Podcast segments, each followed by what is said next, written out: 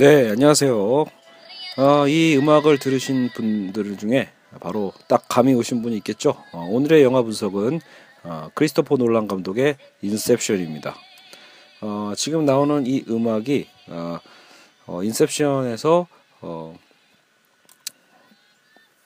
그첫 장면에서 킥을 하는 장면이라고 하죠. 그래서 이제 영화상에서 뭔가 이제 빠져나올 때 어쨌든 이제 그, 그 이 음악이 흘러 나오면서 어 이제 막 풍덩물에 빠지는 어떤 장면이 나오거든요.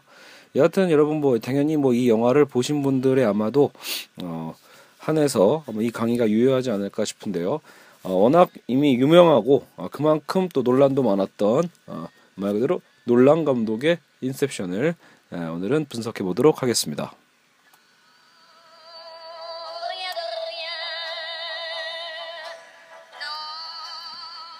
네, 먼저 인셉션이라는 이 영화는 어, 일단은 이제 영화 자체를 뭐 소개하는 시간이라기보다는 제가 하는 수업들이 어쨌든 뭐 나름의 어떤 뭐 가짜 인문학이더라도 어쨌든 인문학이라는 어떤 이름을 띠고 어, 설명을 하는 만큼 오늘은 이제 그 프로이트의 꿈과 무의식을 관련해서 어, 이 영화 인셉션을 분석해 보도록 하겠습니다.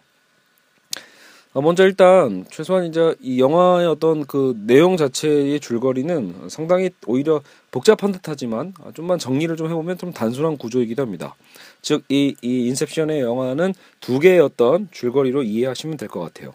하나의 줄거리는 어, 이 대기업 총수인 어, 사이토라는 인물이 있습니다. 그래서 이 대기업 총수 사이토가 아주 자신의 어떤 이 기업 확장, 기업 확장에 대한 어떤 욕망을 위해서 자신의 어떤 이 라이벌 그룹, 라이벌 그룹의 이제 그 라이벌이 이제, 이제 늙어서 죽었거든요.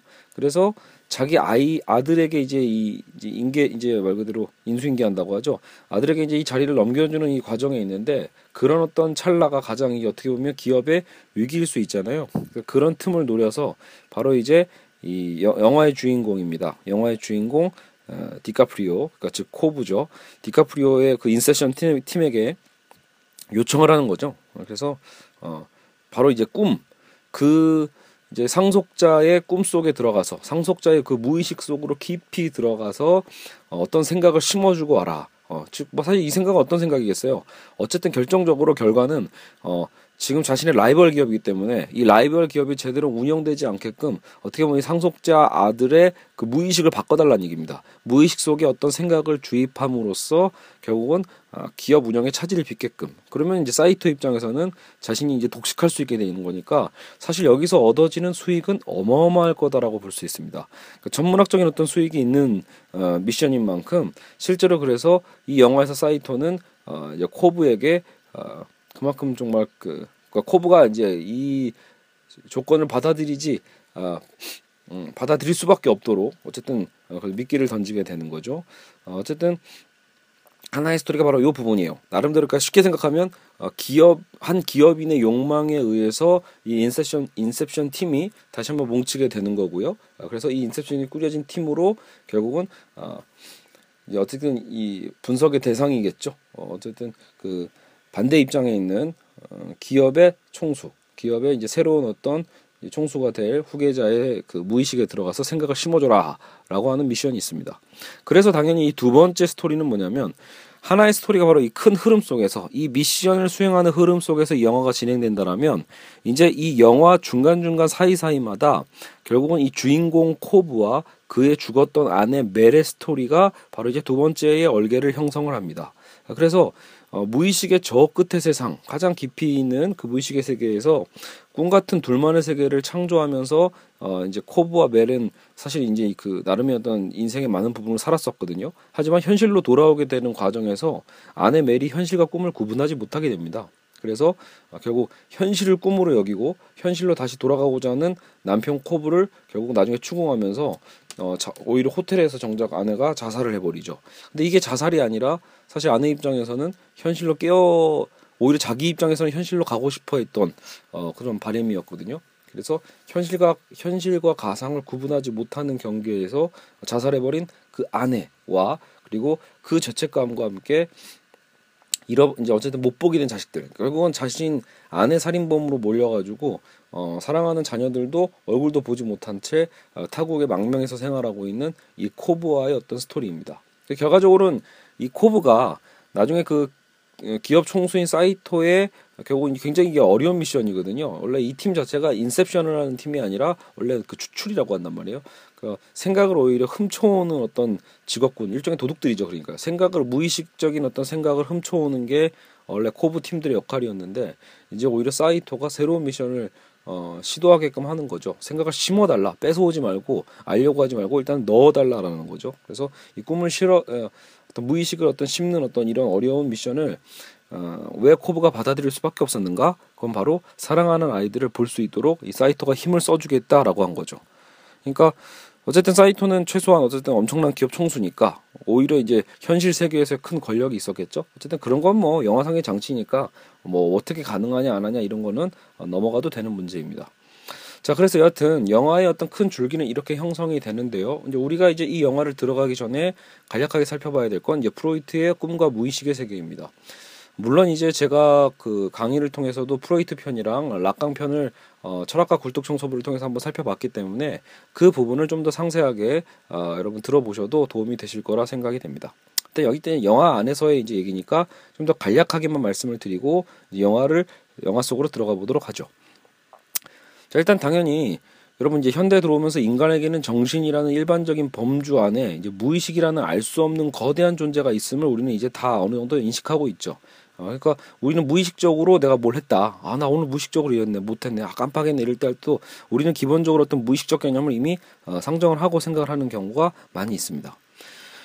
결국 이 나라는 주체의 유일성이 다중적 주체의 분열 가능성을 열어놓은 셈이죠. 그러니까 여러분 어떻게 보면 근대 사회까지는 우리가 현대로 이렇게 무의식의 세계가 이제 열리게 된 것도 어떻게 보면 20세기의 이후의 문제거든요. 프로이트 이후에. 그러니까 이전까지는 사실은 어떤 무의식적인 분열된 자, 어떤 주체라고 할 때 나라는 주체가 여러 명이라고 생각하지 않았거든요. 당연히 그냥 하나라고 생각했죠.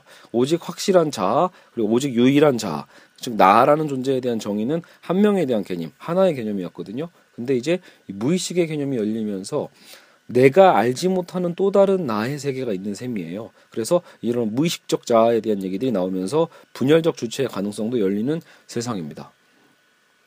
사실 최근에 또 한국에서도 이제 그 뭐랄까요? 사실 뭐 이거랑 또 장애라 그 장애 분과 장애의 그 개념 안에서도 뭐 해리성 장애도 있고 경계선적 성격 장애라고도 표현도 하는데요. 뭐 이건 어쨌든 장애의 어떤 병명 병명의 문제긴 하지만 꼭 이런 어떤 장애적 현상까지 가지 않다 하더라도 이제 우리가 일상적 삶에서도 이미 이 무의식의 세계에 나름대로 지배를 당하고 있다라는 것을 어, 제시해준 학문이라고도 볼 수 있습니다.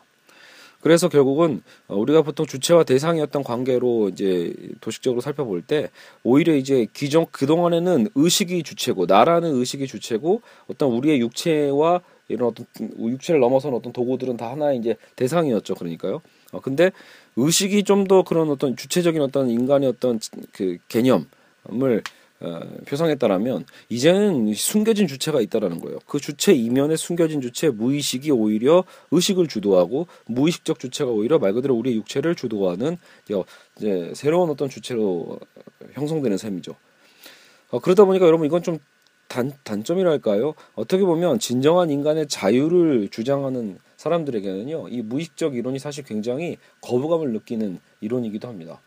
결국 여러분 무의식이라고 하면 괜히 신비롭긴 한데 어떻게 생각하면 내 안에 있는 또 다른 내가 그냥 뭐 동등한 개념에서 또 다른 나라기보다 지금 현실의 나를 조정하는 나이기도 하거든요. 그러니까 무의식적으로 내가 어떠한 그 억압을 받았는지 내가 어떠한 문제가 있었는지에 대한 거를 지금 나의 의식은 기억하지 못하고 생각하지 못하지만 결국 무의식적으로 있었던 그 무언가의 일 때문에 그죠? 그것 때문에 지금 나의 현실의 삶이 어떤 영향을 받기 때문에 우리가 무의식을 어, 유추할 수 있는 거잖아요. 그러니까 결국 무의식에 의해서 내가 오히려 규정되는 거니까 이건 오히려 인간의 자유를 주장하는 학자들에게는 굉장히 기분 나쁜 이론이 됩니다. 그러니까 오히려 이건 결정론이 되는 거죠. 예. 우리가 보통 유전학적 결정론이다, 뭐 환경 결정론이다 이런 표현할 때 당연히 여기에 대한 반발이 뭐예요? 인간의 자유의지의 선택은 뭐 어떻게 되는 거냐라는 문제가 있잖아요. 그러니까 이런 문제에서 프로이트의 무의식이 확장되면 확장될수록 야 이거 결국은 무언가 핑계를 댈 수밖에 없게 되는 거예요. 야 이거 무의식적으로 내가 한 행동인데 이게 내 책임이야? 라는 어떤 얘기가 생기죠. 실제로 최근 여러분 그 강남역에 있던 그 묻지마 살인 사건의 개념도 마찬가지죠. 정작 지금 이게 여성 혐오 살인이냐 아니냐 갖고 굉장히 논쟁이 많은데 어쨌든 지금 경찰 수사에서는 예, 정신분열증이 원인이었다라고 본단 말이에요. 그러니까 이게 문제죠. 여러분 정신분열증이 대표적인 어떤 이런 무의식이었던 문제거든요. 그러니까 이런 정신분열증이라는 어떤 정신적 질환에 대한 것이 원인이 돼버리면 이 사람이 살인행위를 한 그 행위적 행위 어떤 그 결과 자체가 책임감이 덜어져 버리는 거예요. 이 사람이 전적인 어떤 문제가 아니라 나름대로 이 사람도 병자니까 거기에 따른 감형 같은 게 될 수 있죠. 네, 그것 때문에 지금 이제 막 대중들이 분노하는 문제도 있다라는 거죠. 알겠죠? 여하튼 이제 그럴 수 이제 무의식에 대한 개념이 이제 확장되면서 오늘날 현대 사회의 어떤 이제 법정의 어떤 부분, 우리의 현실의 어떤 옳고 그름을 따지고 또 어떤 불법과 어떤 그 그죠? 이 불법의 어떤 여부를 따지는 행위에서도 마찬가지죠. 이 무의식이 전 무의식을 전제하는가 안 하는가에 따라서 이미 상당히 우리 현실의 삶에 영향을 주고 있습니다.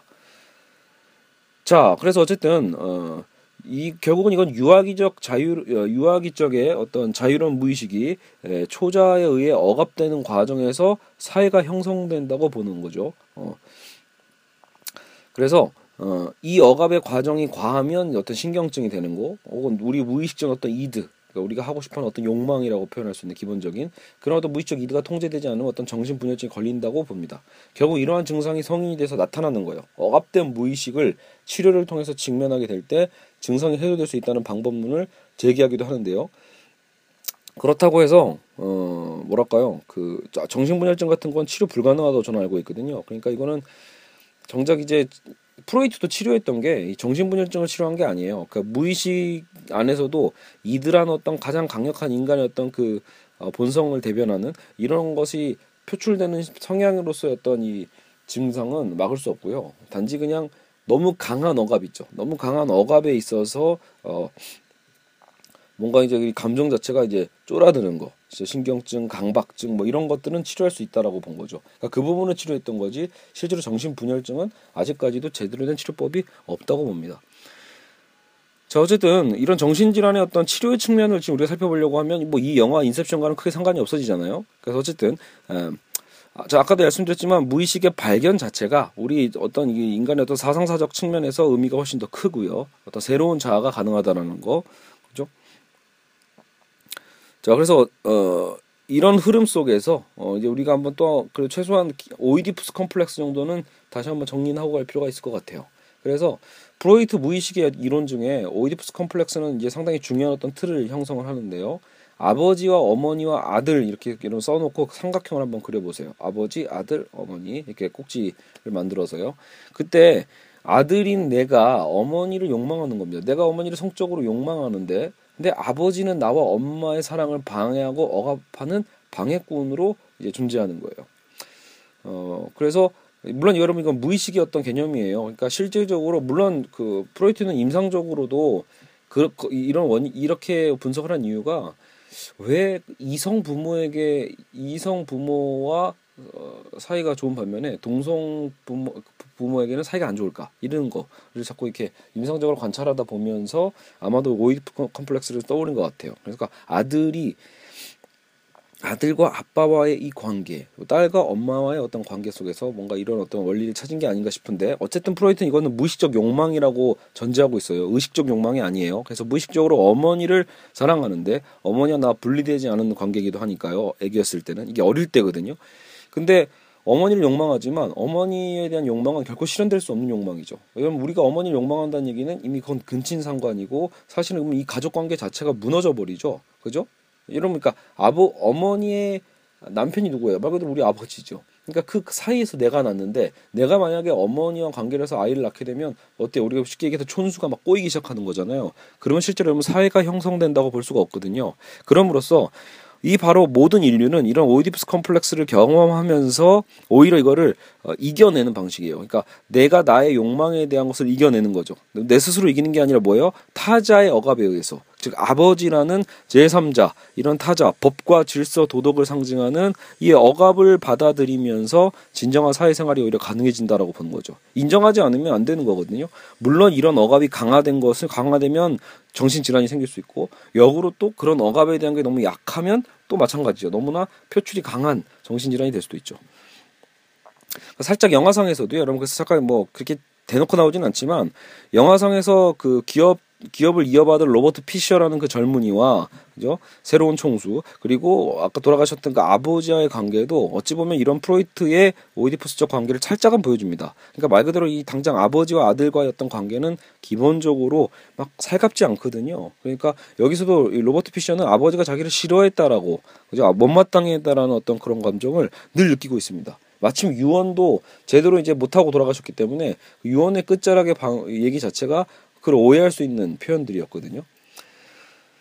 자, 어쨌든 어, 아버지와 아들의 관계는 그만큼 무의식적 욕망의 분출과 억압의 라이벌인 셈이고요. 영화상으로도 그래서 이제 피셔와 아버지의 관계가 그런 식으로 약간 등장을 합니다. 물론 나중에 우리가 인셉션을 함으로써 기억을 새롭게 바꿔주는 거죠. 어떻게 무의식적을 그 기억 자체를 바꿔줘 버리는 거죠. 어, 그 나중에 결국은 얼마나 아버지가 나를 사랑했는가를 깨닫도록 사실 근데 그게 진짜는 아닌 거예요, 여러분. 영화상에서 이 영화 이 미션의 결론이잖아요. 결국 이 라이벌 기업의 이 젊은이가 결과적으로는 자기 아버지가 나를 사랑했구나. 내가 하고 싶은 걸 하고 살길 원하셨구나. 라고 하면서 마치 이제 기업, 앞으로의 어떤 기업 일은 안 할 것 같이 그런 전망을 보여주면서 사실은 일종의 사이터의 어떤 미션이 승리했다고 볼 수 있거든요. 의도대로. 그러니까 그 얘기는 뭐예요? 사실은 근데 이게 진짜는 아니거든요. 결국 이 생각을 누가 주입한 거다? 코브 일행이 주입해 준 거에 불과합니다. 작전에 말려든 거죠. 어쨌든 자신이 하고픈 일을 살면서 살아갈 거라고 울면서 고백하면서 이제 그 미션했던 마지막 부분이 나오거든요.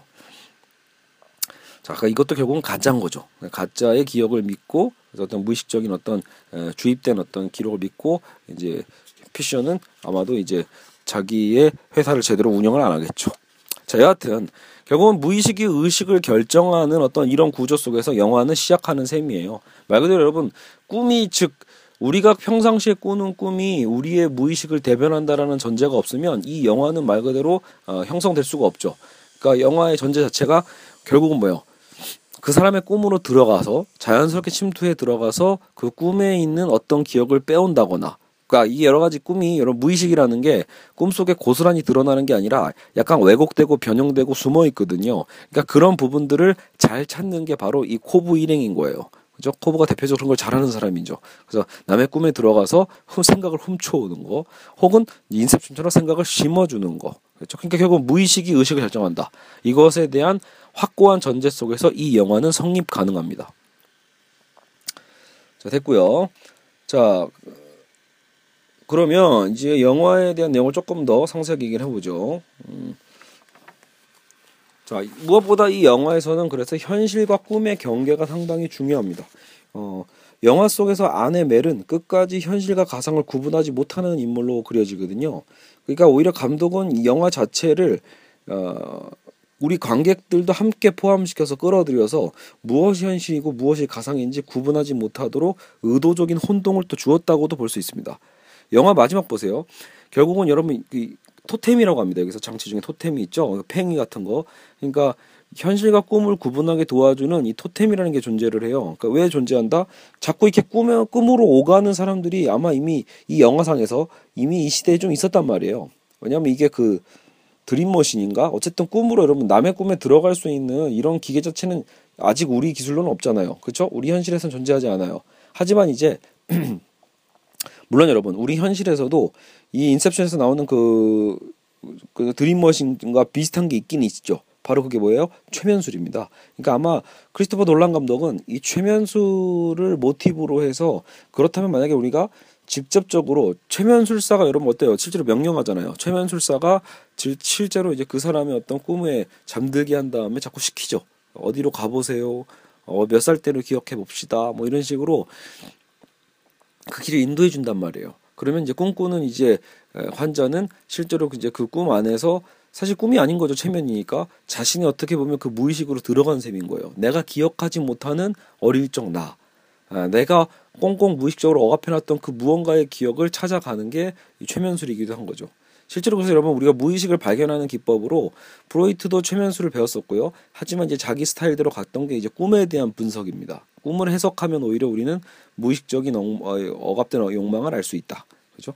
그리고 또 나중에 또 프로이트가 자유연상법이라고 해서 이런 대화, 우리 일상의 어떤 수많은 대화 속에서 행해지는 여러 가지 어떤 습관과 버릇들 있잖아요. 실수들 이런 거 안에서 오히려 우리의 무의식을 찾는 이런 방식으로도 지금은 오늘날 정신분석 치료가 진행되고 있다고 볼 수 있죠. 자, 여하간 그러니까 이 영화상의 다 토템이라는 건 뭡니까? 여기에 일종의 선수들이 갖고 다니는 아주 작은 장치들인 거죠. 왜냐하면 자신들도 자꾸 여러분 이게 현실과 꿈이 이 영화의 기반한 점이 하나가 뭐냐면 또 현, 꿈이 하나가 아니라는 거죠. 꿈 속에 또 꿈을 꿀 수 있고 꿈 속에 꿈 속에 꿈을 꿀 수 있고 꿈 속에 꿈 속에 꿈 속에 꿈을 꿀 수 있고 이런 식으로 계속 꿈에 꿈에 꿈을 들어간단 말이에요. 실제로 여러분 우리도 꿈을 꿀 때 그게 가능은 하죠. 여러분 꿈 한 번만 꾸는 게 아니라 꿈속에서 깼는데도 불구하고 또 꿈일 때가 종종 있습니다. 아주 자주 있지는 않지만 가끔씩 있단 말이에요. 그걸 역시 또 모티브로 해서 감독은 상상력을 펼친 거예요. 알겠죠? 네. 그래서 그 꿈 안에서 어, 어떤 세계, 어떤 여행들, 어떤 모험들을 가능케 하는 거라고 볼 수 있죠. 자, 그래서 어쨌든 예, 여기서 코브가 갖고 다니는 토템은 그래서 일종의 팽이고요. 그러니까 이제 코브가 사실은 이 설, 새로운 설계자로 어, 뭐랄까 스카우트 해온 거죠. 그래서 그 아, 이름이 이름이 이름이 기억이 안 나요. 아드리안느였나? 아드리안느는 그 저기 파파 스모프에 나오는 어 저기 약간 그 고향 이름 같기도 한데 어쨌든 거기서 이제 이 꿈을 설계하는 그 여자 아이한테 설명해 줄 때 이제 이 토템을 설명해 줍니다. 그러니까 누구나 이 토템을 갖고 다녀 자기만의 토템을 만들어야 되고 아무도 모르게 해야 된다는 거죠. 그 이유는 어쨌든 본인이 자꾸 이렇게 꿈속의 꿈까지 여행하다 보면 여러분 자 꿈에서 깼어요. 꿈에서 깬 게 여기가 현실인지 꿈인지 구분이 나중에 잘 안 되겠죠. 예. 네.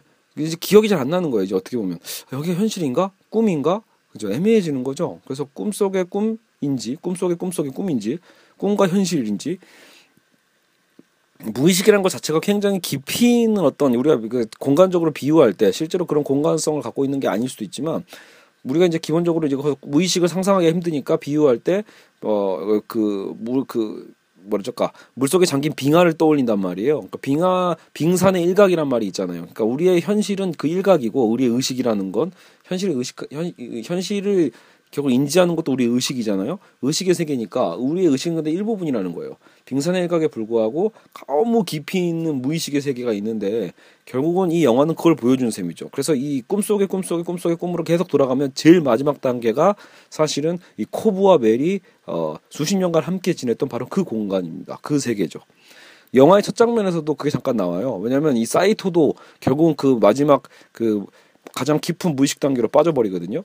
그래서 거기서 함부로 빠져나올 수도 없게 되는 상황이 되는 거죠. 자, 그래서 여하튼 이 토템을 통해서 어, 현실과 가상을 구분할 수 있는 그 장치가 있는데 이 영화 마지막 장면이 압권이잖아요. 나중에 다 모든 문제가 해결된 것 같았고 결국은 어, 코브는 사이토의 어떤 미션을 제대로 성공시킴으로써 결국은 자, 기 나라 뭐 여기서 미국이 미국 같은데 왠지 자기 나라로 돌아갈 수 있는 권리를 얻죠. 그래서 자기 자식을 만나는 장면이 마지막 영화의 끝입니다. 그러니까 굉장히 해피엔딩인 거죠. 해피엔딩인데 이제 감독은 관객들에게 끝까지 혼란을 주려고 사실 코브 자체가 이게 여러분 우리 가끔 그러잖아요. 이게 꿈이냐 생시냐. 꿈이냐 생시냐 할 때 우리가 볼을 꼬집는 것과 똑같은 게 바로 이, 코, 이 토템인 거죠. 그래서 어 애들이 있는 거예요. 너무 행복해. 저 뒷모습이 보여요. 아이들이 지금 나 뛰어오려고 하네. 그 상황에서 코브가 그러니까 이 팽이를 돌려보는 거예요. 만약에 이 팽이가 쓰러지면 당연히 이게 현실이죠. 여러분 현 현실에서 영원히 도는 팽이 봤어요? 아니거든요. 쓰러지면 중력에 서 쓰러진 팽이가 결국은 현실인 거고 만약에 계속 돌게 되면 가상이란 말이에요. 여전히 꿈속인 거예요. 그래서 이 영화상에서는 팽이가 쓰러질 듯 하다가 다시 돌면서 갑자기 영화가 딱 끝납니다. 그러니까 관객들에겐 관객들은 어, 흠칫한 거죠. 어 혹시 이거 여전히 꿈 아닐까? 라는 거죠. 그죠? 그래서 이 영화의 재미입니다. 영화를 보는 내내 현실인가 가상인가, 즉 꿈인가 현실인가, 꿈인가 현실이 아닌가 여기에 대한 고민들을 계속하게 만드는 게 이 영화의 장점입니다. 메비우스의 띠와 같거든요. 메비우스의 띠처럼 어디가 바깥이고 어디가 아닌지 알 수 없는 혹은 장자의 호전문과도 같죠. 내가 나비가 된 건지 나비가 나라는 장자가 되는 꿈을 꾸고 있는 건지 무엇가 실체인지 알 수 없는 그 세계. 이것이 바로 이 인셉션의 매력이라고 볼 수 있습니다. 물론 여러분 그 결론은 뭐냐고요? 물론 감독도 사실 이거는 해피엔딩이라고 나중에 얘기를 했다고 하더라고요. 게다가 이런 어 이건 제가 발견한 게 아니고요. 이런 여담도 있더라고요. 실제로 이제 이 토템 자체가 알고 보면 이거는 이미 죽었던 아내 멜의 토템이기 때문에 어 그 코브의 토템은 따로 있다. 그러니까 사실 코브가 이 행위를 돌리는 거는 사실 관객에게 혼란을 주기 위한 감독의 장치일 뿐 실질적으로는 이건 여전히 현실이다라고 얘기를 표현하는 거죠. 자, 근데 저는 이제 오히려 그렇게 이제 너무 해피엔드로 생각하는 것보다 이런 영화는 그냥 꼬인 채로 놔두는 게 오히려 더 기억에 잘 남습니다. 그리고 또 재밌잖아요. 뭔가 해피엔딩 너무 단순하죠. 굳이 영화상에서 영화도 가상이라면 굳이 가상의 세계에서 어 그렇게 뭐 완벽하게 어떤 무언가를 이렇게 결론을 내느니 차라리 이렇게 어, 꼬아놓은 거. 그 자체가 좋지 않을까 저는 그 생각이 듭니다. 게다가 제가 일단은 또 생각해 본 게 뭐냐면요. 자, 멜의 입장에서 한번 볼게요. 코브의 아내 멜의 입장에서 멜은 분명히 죽은 사람이죠. 그리고 코브의 꿈속에서 그래서 항상 악몽처럼 나타나는 거예요. 우리가 nightmare라고 하잖아요. 악몽처럼 이 아내가 왜냐면 이것도 코브의 무의식이니까요. 그러니까 코브가 어느 꿈에서 작전을 펼치든 간에 결국은 그 꿈이라는 공간 안에서 코브의 무의식을 타고 멜이 항상 나타납니다. 그리고 그 인물이 자꾸 방해를 해요. 예. 여러분 결국은 영화상에서 코브가 사실은요 굉장히 능력자이기 때문에 자기가 꿈에 대한 설계를 다 하고 작전도 다 짜도 돼요. 굳이 자기가 총감독을 꼭 다 맡을 필요는 없거든요. 근데도 불구하고 어, 그 나중에 설계자를 따로 모으고 하는 이유는요. 자기가 설계하면 뭐가 되는 거죠? 자, 내가 이 꿈을 설계했어요. 내가 꿈을 설계한다라는 것. 그러니까 꿈 자체를 약간 그 인위적으로 만들어가는 거죠. 얘네들이 작전하기 쉽게요. 알겠죠? 그러니까 일종의 가상의 어떤 꿈의 세계를 만들어 놓는 건데 그 꿈의 세계 안에서 내가 이미 만든 꿈의 미로라면 사실은 어, 내 무의식에 있는 나를 괴롭히고 있는 아내 멜이 모든 걸 다 알고 있겠죠. 어, 이미 내 무의식 속에 내 무의식을 다 들여다보는 거와 다름없으니까요. 그러니까 이 작전을 방해하는 어떤 이 내 무의식적 무의식 안에 어떤 그 멜의 환영이 결국은 작전을 망쳐버리겠죠. 그래서 이제 코브는 점점 자신의 현실적 의식도 결국은 무의식 안에 그 멜에 의해 아내에 의해서 잠식당하고 있는 사실은 굉장히 어떻게 보면 정신적으로 굉장히 안 좋은 상황인 거죠. 그렇죠? 그런 상황이기 때문에 이제 다른 팀원들의 도움이 더더욱 많이 필요했던 겁니다. 그래서 계속 끝까지 결국 멜은 등장을 한단 말이에요. 끝까지 계속 어, 뭐 이제 코브가 기억하고 있던 어떻게 보면 그 기억이겠죠. 어, 멜이 늘 자기와 함께 가자고 자기를 버리지 말라고 했던 그죠. 자 근데 문제는 제가 여기서 고민되는 건 이거예요. 자 그러면 코브 자신의 꿈속에 악몽처럼 나타나는 아내도요. 결국은 여러분 자 꿈이잖아요. 꿈에서 만나는 아내예요. 쉽게 얘기해서 자 코브가 작전을 수행하는 모든 게 다 꿈속이니까 남의 꿈속이니까 어쨌든 자신도 꿈의 환영이고요. 꿈속에 악몽처럼 나타나는 아내도 어쨌든 우리의 감각으로도 보면 살아있는 상태라고 볼 수 있지 않을까라는 어, 의문입니다. 그러니까 물론 여러분 육체적으로 아내는 분명히 죽었어요. 현실적으로 우린 죽었다라고 표현하는데 이게 이 영화상에서 무슨 의미가 있을까라는 생각이 드는 거예요. 왜냐하면 이미 코브의 삶 자체가 현실의 시간도 누리지만 꿈속에서 작전을 수행하는 시간도 더 많이 누린 사람이에요. 영화를 보신 분은 이해하겠지만 코브는 여지까지 살아온 평생의 삶 중에요. 꿈속에서 살았던 삶이 더 많습니다. 왜냐하면 그 꿈속의 꿈속의 꿈 끝까지 계속 들어가서 아내랑 그, 그 시간 안에서 수십 년을 함께 살았다고 하거든요. 늙을 때까지. 근데 이제 이게 꿈에서 깨어나는 바람에 다시 현실로 돌아오면서 찰나의 순간처럼 짧아진 거에 불과하거든요. 그러니까 엄밀하게 보면 감각적으로 코브가 느꼈던 인생은요 훨씬 나이 든 거예요. 사실 훨씬 늙은 거죠 어떻게 보면요. 그러니까 그 더 많은 시간을 꿈에서 생활한 코브 입장에서 꿈속에서 보면 계속 나타나는 아내가 감각적으로도 이미 리얼리틱하다면 그죠? 어, 그러면 이게 감각이 현실을 결정하는 것을 생각할 수 있지 않을까? 그러면 아내는 죽어도 죽은 게 아닐 수 있지 않을까라는 거죠. 그리고 동시에 우리에게 그런 의문도 줍니다. 그러면 대체 삶이란 뭐고 대체 현실이란 무엇일까? 그냥 영원한 꿈 속에서 살아도 되지 않을까? 예, 꿈이 가장 좋다라면 심지어 코브와 멜이 함께 꿈의 무의식 속에서 살지 않아도요 자기 꿈 속에서 만들어낸 환영과 함께 살아도 되지 않을까라는 생각도 드는 거죠. 무슨 말이냐면 여러분 결국은 지금 코브 꿈속에 있는 코브 기억 안의 멜이에요. 그러니까 이 멜은 우린 그러니까 우린 보통 가짜다라고 표현을 하죠 쉽게. 하지만 영화를 보다 보면 이게 꼭 가짜일까라는 생각도 드는 거예요. 그죠? 그러니까 꼭 굳이 두 사람이 다 살아있을 필요 없이 한 사람의 그 영원 그 꿈속에서 또 다른 사람의 어떤 그 환영이 계속해서 떠오른다라면 사실 그 삶 자체에서는 이미 마치 두 명의 어떤 리얼한 삶이 펼쳐지는 것이기도 하다라는 거죠. 거기서 여러분 이제 이 자도 헷갈리게 됩니다. 현실과 가상에 대한 경계도 모호하지만 과연 확실한 자아란 존재하는가? 예. 그냥 저 사람 꿈속에 존재하는 나도 내가 아닐까라는 생각도 들기 시작하는 거예요. 왜냐면 여기서 결국은 남의 꿈속에 너도 나도 다 꿈으로 해서 들어가 가지고 존재한단 말이에요. 예, 그죠? 저거 육체는 저 바깥에 있는 거고요. 근데 과연 그 바깥 우리가 현실이라고 얘기하는 그 바깥의 육체가 과연 얼마나 중요한 것인가라는 게 사실 모호하게 느껴지는 거죠. 지금 이 영화상에서는요. 그래서 그런 신비감이 있습니다. 자, 그리고 또 하나요.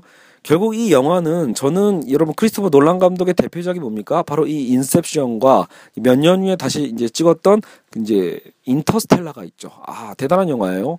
그래서 제가 최근에 개봉된 우주 영화가 한 세 편 있었죠. 그래서 에, 누구죠? 그 산드라 블록이 나왔던 굉장히 그 정적인 어떤 우주였던 그 어떤 공포감을 좀 보여줬던 영화인데요. 어, 그 영화가 한 편 있었고 갑자기 제목이 기억 안 나니까 패스. 그 다음 이제 인터스텔라가 이제 또 상, 상, 역시 상업적으로 대박을 쳤어요. 왜냐면 인터스텔라 안에서 굉장히 어떤 재밌는 장면들이 많이 나오거든요. 신비하고 그리고 이제 또 어, 마스였죠. 그래서 이제 그 이제 다른 다른 행성에서 이제 좀 살다가 이제 결국 구출되는 어떤 그런 영화였는데 아무래도 저는 이 세 편 중에 인터스텔라가 가장 기억에 남습니다. 그리고 놀란 감독이 여러분 자 이렇게 생각해 보세요.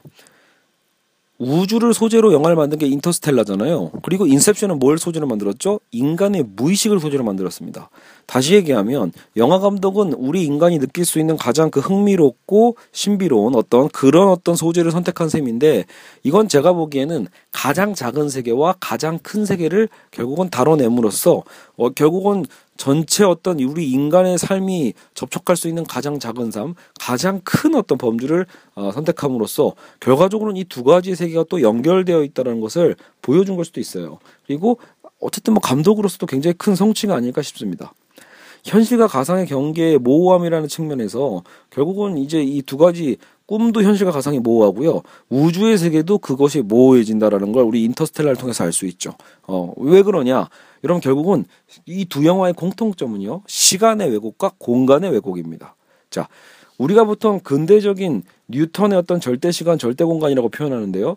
근대적인 시간과 공간의 개념은요. 절대로 시간은 거꾸로 뭐 가지 않고 일정하게 우리가 시계를 보듯이 정말로 분절화된 시계의 시간의 개념이거든요.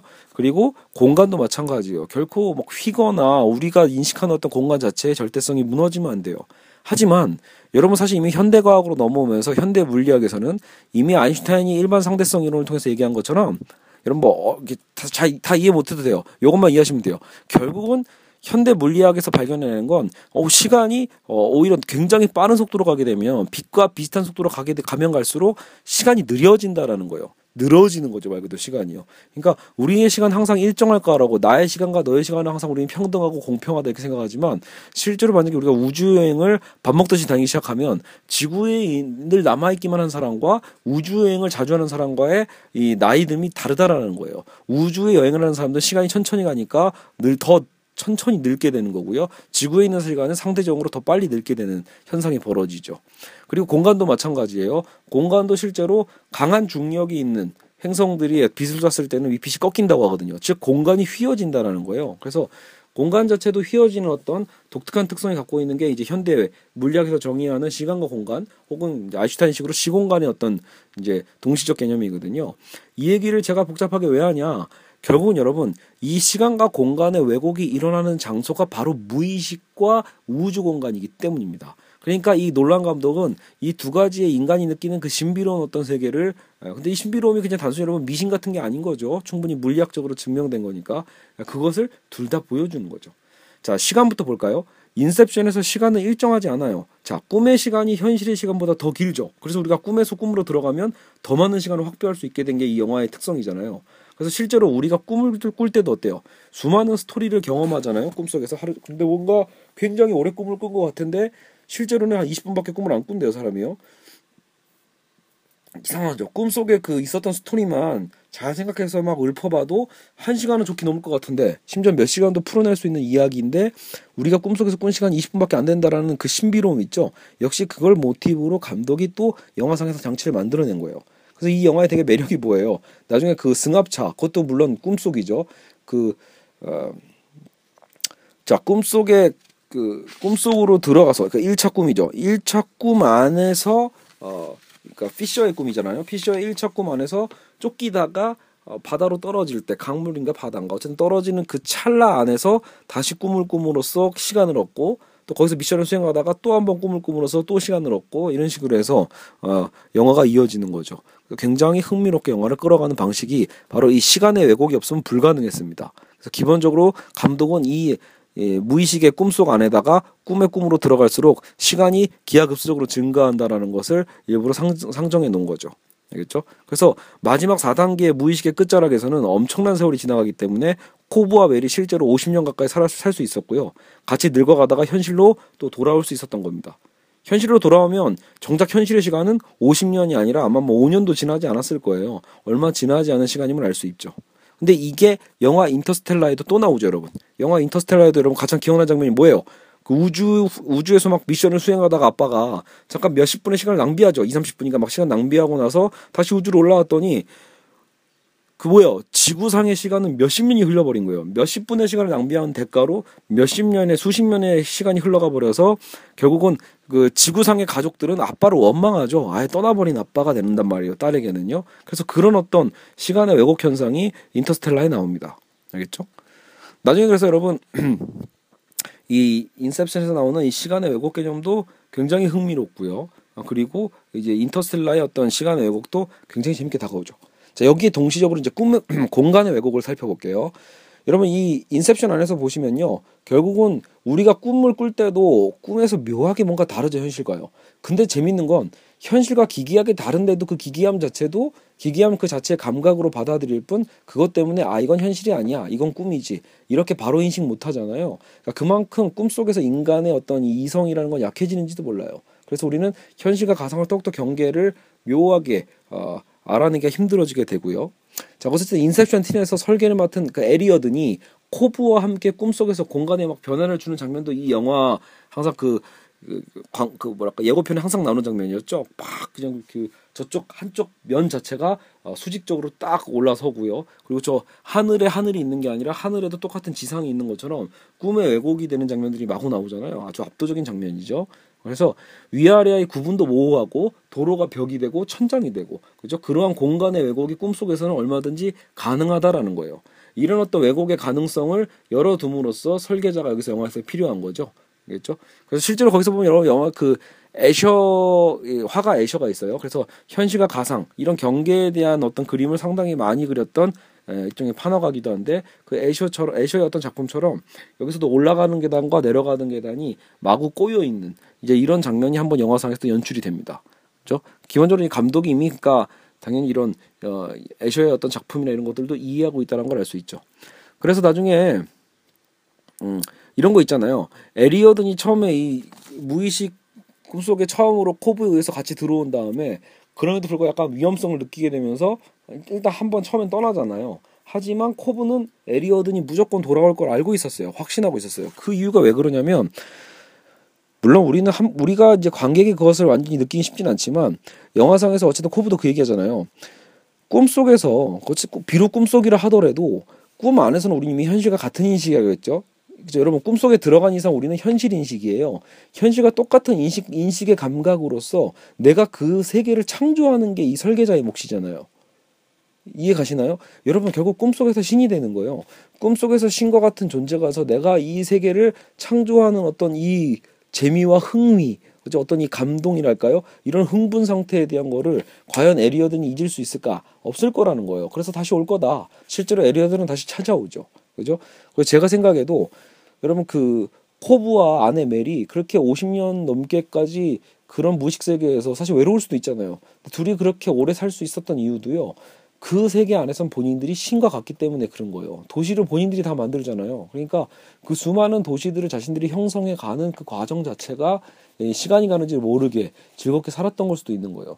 무료한 삶이 아니었을 거라는 거죠. 물론 그 무리함이 나중에 찾아와서 코브가 현실로 돌아가려고 한 거고 멜은 여전히 돌아가기 싫어했던 거고요. 알겠죠? 자, 그래서 결국 공간의 창조 능력이 있다. 신과 같이. 이러한 공간의 왜곡이 역시 인터스텔라의 웜홀에서 나오죠. 그래서 그 영화의 또 장면에 또 앞권이 뭐예요, 막판에. 영화 첫 장면에서 나왔던 집의 그 벽장 안에서의 그 이면의 공간의 어떤 변화들 있죠. 집의 벽장 안에서 막 이렇게 책이 떨어지고 막 이런 어떤 초자연적인 현상이 있었는데 그 초자연적 현상이 알고 보니까 뭐예요? 결국은 미래에서 온 아빠인 거예요. 미래에서 온 아빠가 어찌 보면 예, 그런 워머를 통해서 딸에게 사인을 보내는 거였죠. 절박하게요. 예. 자신이 어쨌든 뭔가 육체를 갖고 있는 상태의 어떤 상황은 아니기 때문에 같은 세계가 아니니까요. 같은 시공간이 아니어서 다른 시공간 속에서 어떻게든 예, 접촉, 터치를 하기 위해서 해놓은 게 결국은 이 책장의 책들이었던 셈이에요.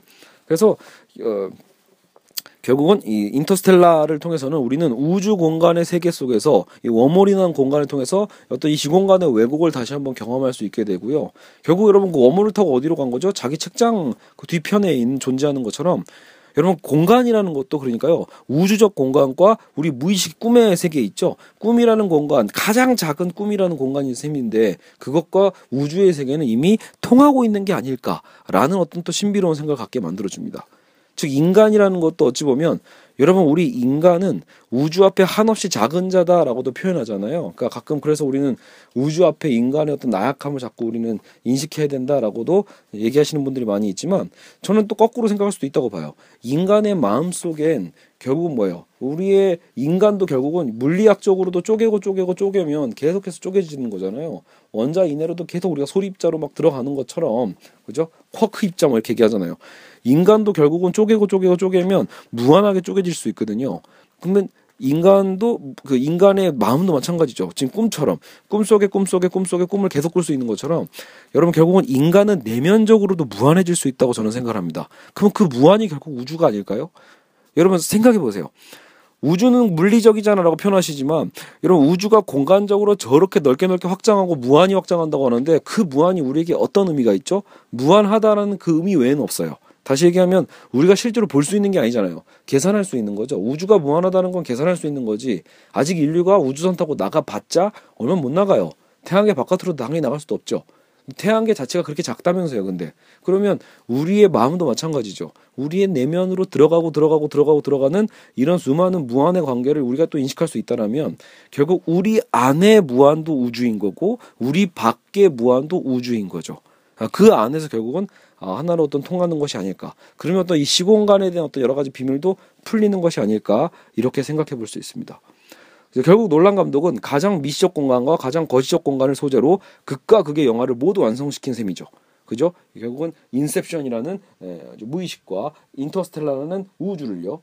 두 공간은 전혀 다른 범주 같지만 결국 둘 다 무한하고 영원하다라고 저는 이렇게 분석을 했습니다. 인간의 내면 깊숙이 계속해서 들어가는 거, 그죠? 또 계속 팽창하는 거. 이런 우주의 광활함과 영원성은 가장 작아 보이는 인간의 내면의 무한한 깊이에서 결국은 만나는 게 아닐까. 저는 이제 그렇게 한번 생각도 한번 해봤습니다. 물론 여기서 이제 저는 개인적으로 기독교인이기 때문에 아, 그 이거 너무 신비론적인 거 아니냐라고 이제 비판하실 수 있는 분도 있어요. 하지만 저는 오히려 그 놀란 감독에게 고마워하는 게 뭐냐면요. 여러분 가끔 가장 기초적으로 그 기독교를 비판할 때 제일 많이 쓰는 게 뭐예요? 이 시간과 공간에 대한 초월 개념을 이해하지 못하는 일반적인 우리가 근대성의 어떤 사유 안에서 근데 우리는 일반적으로 그렇게 생각하면서 살잖아요. 그러니까 신이 어떻게 예, 우리의 모든 기도를 다 들어주느냐. 그죠? 신이 어떻게 예, 이런 거 있죠. 뭐 옛날에는 신을 몰랐던 사람은 그러면 어떻게 구원받는 거냐 아니냐 이렇게 따져 보잖아요. 근데 여러분 결국 예, 우리가 역사라고 표현하는 거 있잖아요. 역사라고 표현하고 있는 이 선형적 시간과 그죠? 그리고 절대적 공간이라는 것도 다 결국은 우리의 근대적인 사유 체계 안에서 인간이 만든 거지 신이 만든 시간이 아닙니다. 다시 얘기하면 신이 창조한 세계 안에서는 우리 인간이 생각하는 그런 시간적 개념과 공간적 개념을 훨씬 더 초월할 거다라는 거예요. 그렇게 보면 충분히 인터스텔라의 그 웜홀의 여러분 그 영상은 어, 오히려 얼마든지 여러분 역으로 워멀이라는 어떤 공간을 통해서 이, 물론 이론이지만 그런 워멀을 통해서 충분히 그렇게 영상을 감독이 만들어 줌으로써 어찌 보면 신 역시 신은 더 초월적 존재. 만약에 신이 존재한다면 더 초월적일 테니까 결국은 어떤 문제도 없는 셈이죠. 다시 얘기하면 전 세계 모든 사람의 기도를 동시에 들어도 그 기도가 동시적으로 볼 때 전혀 동시가 아닌 거예요. 이미 수많은 시간 안에서 다 모든 거를 들을 수 있죠. 그 기도를 동시적으로 다 들을 수 있는 능력, 다 어, 들어주고 심지어는 사랑해 줄 수 있는 능력도 신에게 있다고 볼 수 있습니다. 얼마 전에 제가 남그 제가 그 영화 분석으로 남겼던 그 영화 허 있잖아요. 영화 그녀. 영화 그녀의 그 프로그램도 마찬가지잖아요. 스칼렛 요한슨 앞으로의 이 우리 인간과 대화해 줄 컴퓨터 프로그램들도 이미 컴퓨터 한 한낱 컴퓨터조차도 결국은 뭐예요? 인간의 인식 체계를 이미 뛰어넘고 있기 때문에 인간이 생각하는 그 5분과 1분과 기계의 일부는 전혀 다르다는 거예요. 컴퓨터의 일부는 인간의 일부를 역시 또 무한하게 인식할 수 있는 엄청난 연상 기술이 있다. 그죠? 그 안에서 결국은 그들 그 영화 안에서도 어, 스칼렛 요한슨이 어때요? 비록 컴퓨터 컴퓨터지만 진심으로 자신의 주인을 사랑하잖아요. 그죠? 근데 재밌는 건 뭐예요? 동시적으로 수백 명도 사랑할 수 있어요. 그 왜 그래요? 결국은 인간을 초월했다라는 거예요. 그죠? 그렇다고 제가 이제 스칼렛 요한슨이 신이라는 얘기가 아니죠. 신은 그거조차도 초월한 자일 테니까 당연히 인간이 어떻게 보면 그만큼 우리의 인식 체계가 너무 수준이 낮은 걸 수도 있다라는 겁니다. 그러니까 우리의 수준에서 인간의 인식 능력 체계에서 신을 말 그대로 그 이성의 체계 안으로 어, 이해하려고 하고 완전히 완벽하게 뭔가 어, 합리적으로 완성시키려고 한다는 행위 자체가 사실은 어불성설이죠. 불가능한 겁니다. 그 불가능성을 이해할 때 오히려 신은 더더욱 믿어지는 부분이 있죠. 네, 어쨌든 오늘은 변신론, 신을 변호하는 시간은 아니니까요. 영화 인셉션은 그래서 오히려 이렇게 해서 제가 분석을 마치도록 하겠습니다.